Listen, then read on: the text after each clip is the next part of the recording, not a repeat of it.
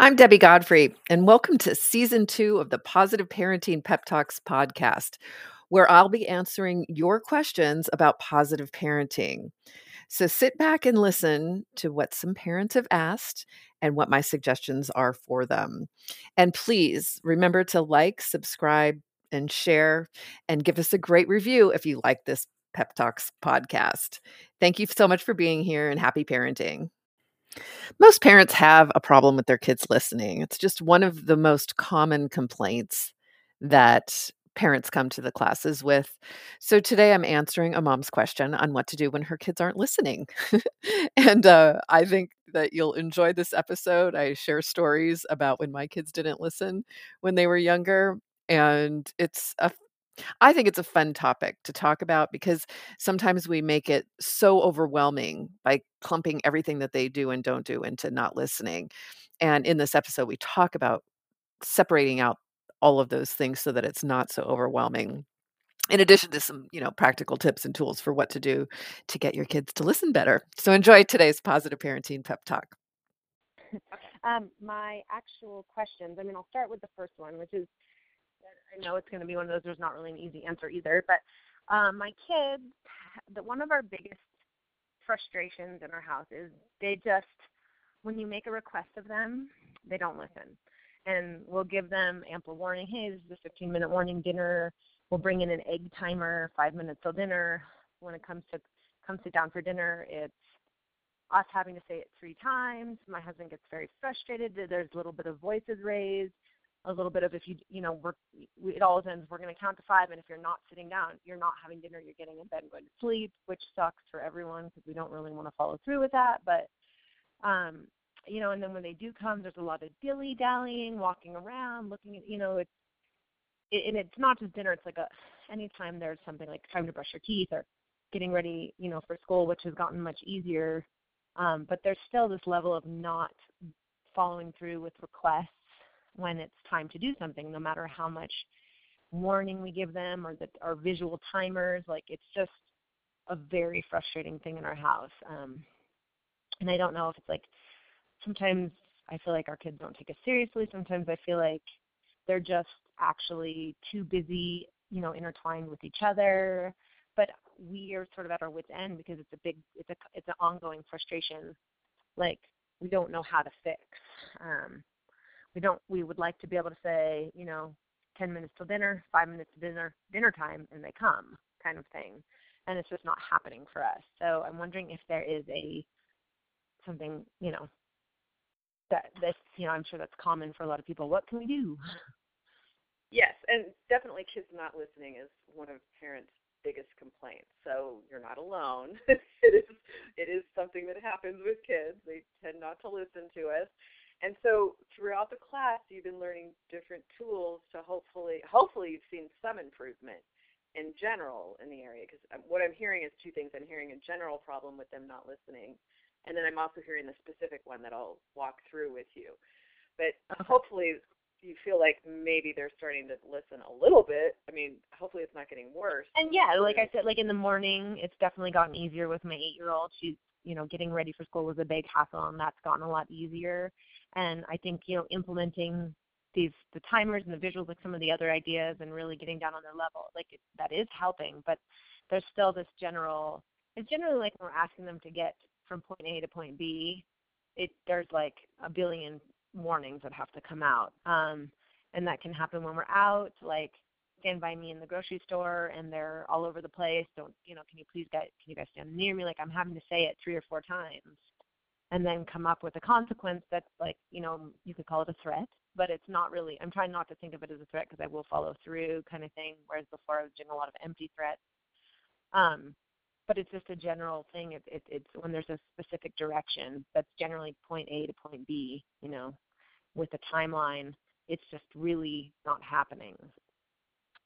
Okay and, and so, i'm trying to like there's so not it, like i'm not does it yeah does it ever happen Yes, and it does happen, and and and sometimes it does, and sometimes. Yeah, so I want you to build from there. So I want you to recognize each time that it happens, and remember there was a one of the ideas for building self-esteem in kids was catching them doing well. and I think I shared a story about okay. that with my. That was one of the things that helped me just shift an entire problem, which was for me it was them fighting all day long, and it was by catching them not fighting and paying attention to them more when they were not fighting. So in this case, it would be when they're listening to you to really acknowledge that and spend you know time telling them specifically like how much it helps you in your life. So the next time they actually do come to the table and hopefully once in a while they do so that you can catch them doing well but when they do say oh my gosh you guys and get your husband in on it too like this was so fabulous. Look at how fun dinner is when you guys all come to the table on time and dad and i don't have to nag you 12 times. This is amazing. I love it. I'm having a great dinner and you know and if you can you know go do something fun. I mean it's just like taking that energy that, of yeah. appreciate it, yes and so that you can start shifting the entire problem. But otherwise you're going to have to deal with it one at a time. Each time it occurs not get overwhelmed with all the other areas that they're not listening this is like a husband and wife getting in a fight about something and then one of them dragging out all the past times that everything Yeah. went wrong you know it just doesn't help doesn't help move forward move you forward. And so with the kids you're just going to have you know erase all the compounded uh, you know it's dinner and then well then when we're out shopping oh well then when we're this and you know because that's what overwhelms you and keeps you from seeing the improvement that you have had and some of the tools that you already have at your fingertips that you can use in these situations. So one of the things if the giving the warnings and all that stuff isn't working then i would sit down with him and say hey you guys you know like dad and i totally expect when it's dinner time you guys are sitting at the dinner table and we've even gone through this whole thing thinking that if you get a five minute warning and a ten minute warning boom you're going to magically show up at the table. And that's obviously not working. So what do you need in order to show up at the table on time so we're not having to police you in this When you need mealtime inspiration, it's worth shopping Kroger, where you'll find over 30,000 mouthwatering choices that excite your inner foodie. And no matter what tasty choice you make, you'll enjoy our everyday low prices, plus extra ways to save, like digital coupons worth over $600 each week. You can also save up to $1 off per gallon at the pump with fuel points. More savings and more inspiring flavors make shopping Kroger worth it every time. Kroger, fresh for everyone. Fuel restrictions apply. And just ask them like what do they Okay. need and sometimes they'll give amazingly simple answers you know and that would be just Okay. one way to respond in that moment rather than getting upset you know and Okay. pulling your hair out and just and then feeling every other time that they haven't listened to you and anything else you can think of to respond in the moment you know making it fun being silly canceling dinner. Wow, nobody wants to come to dinner. Okay, dinner's canceled. Let's go to the park. Okay. I mean, get a little crazy here because you, you what what's happening is that when kids tune you out, they're not listening, right?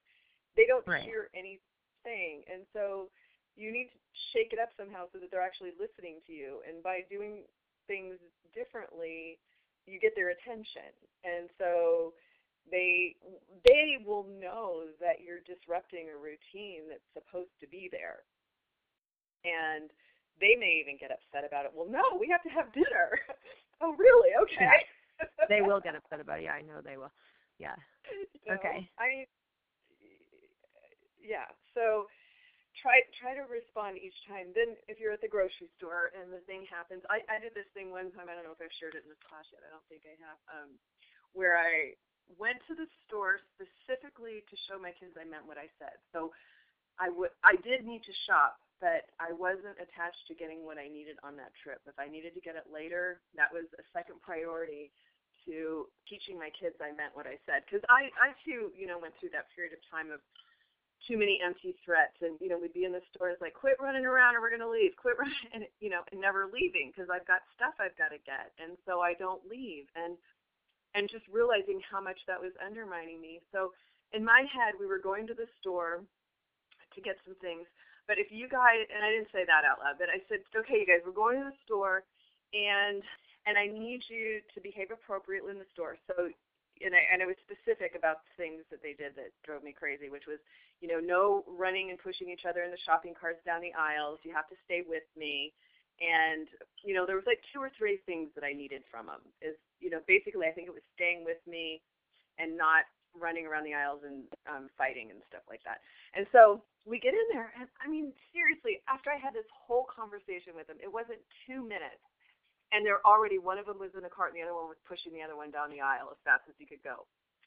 And I was like, okay, it looks like you guys don't want to shop today, so we're going. And I turned around and I started walking out, and they're like, no, no, we'll behave, we won't do it anymore, blah blah blah. And I just walked out it's like I was done. It's and my yeah. and the reason I was able to just walk out calmly, peacefully, and I wasn't mad. In fact, I was excited inside. I was like, "Hoo hoo! I get to show him." I mean what I say, and I had a great attitude. It's like, "Come on, let's go, you guys. We're just going home. It's cool." And and we all got in the car and left, and they were like, "No, no, blah blah blah," we just went home. And I never punished them. I never said any told you so's. I never said anything negative. We just went on in the world and like everything was fine. It, like they they didn't do anything wrong. The only consequence that they had was that we didn't stay at the store.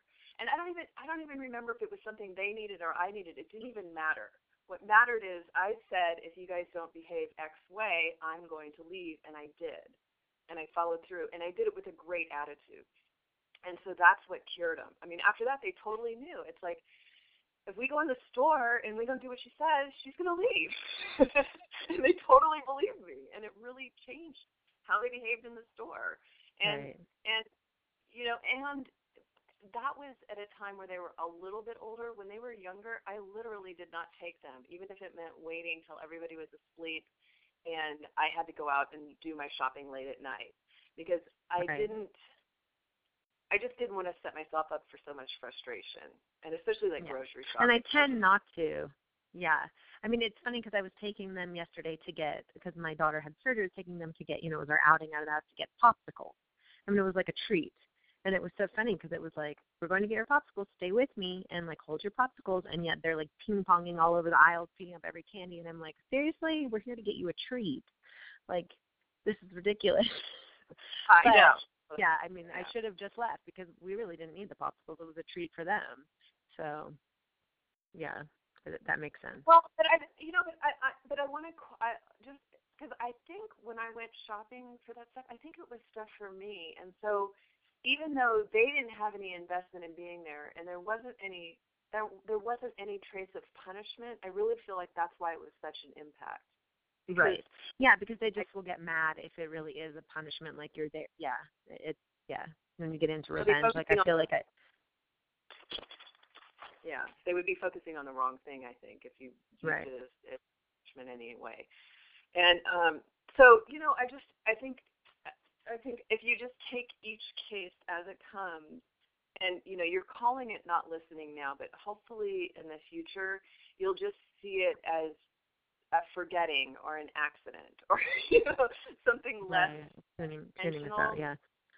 You know, because you'll because I want you to start seeing more often when they are listening to you and when they are paying attention and really calling it out and acknowledging it because that's the way you're going to get more of it, way more than trying to force them to listen to you in the moment.